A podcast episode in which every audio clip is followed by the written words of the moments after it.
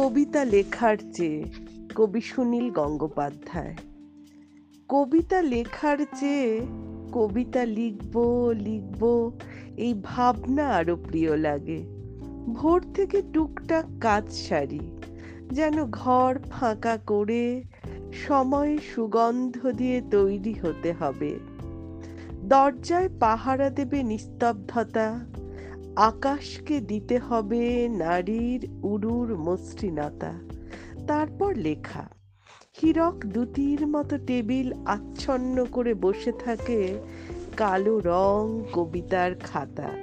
আমি শীষ দিই সিগারেট ঠোঁটে দেশলাই খুঁজি, মনে ফুরফুরে হাওয়া।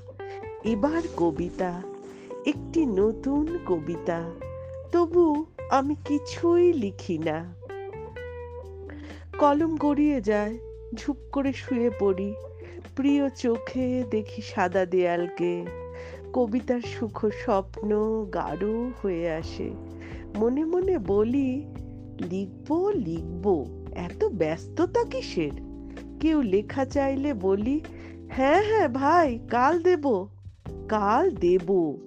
কাল ছোটে, পরশু কিংবা তরশু, কিংবা পরবর্তী সোমবারের দিকে।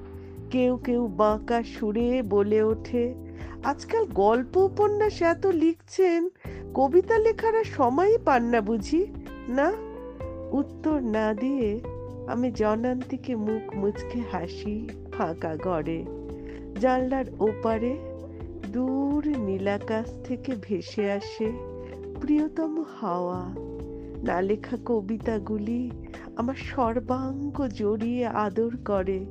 চলে যায়, ঘুরে ফিরে আসে, না হয়ে ওঠার চেয়ে আধো ফোটা, ওরা খুনসুটি খুব ভালোবাসে।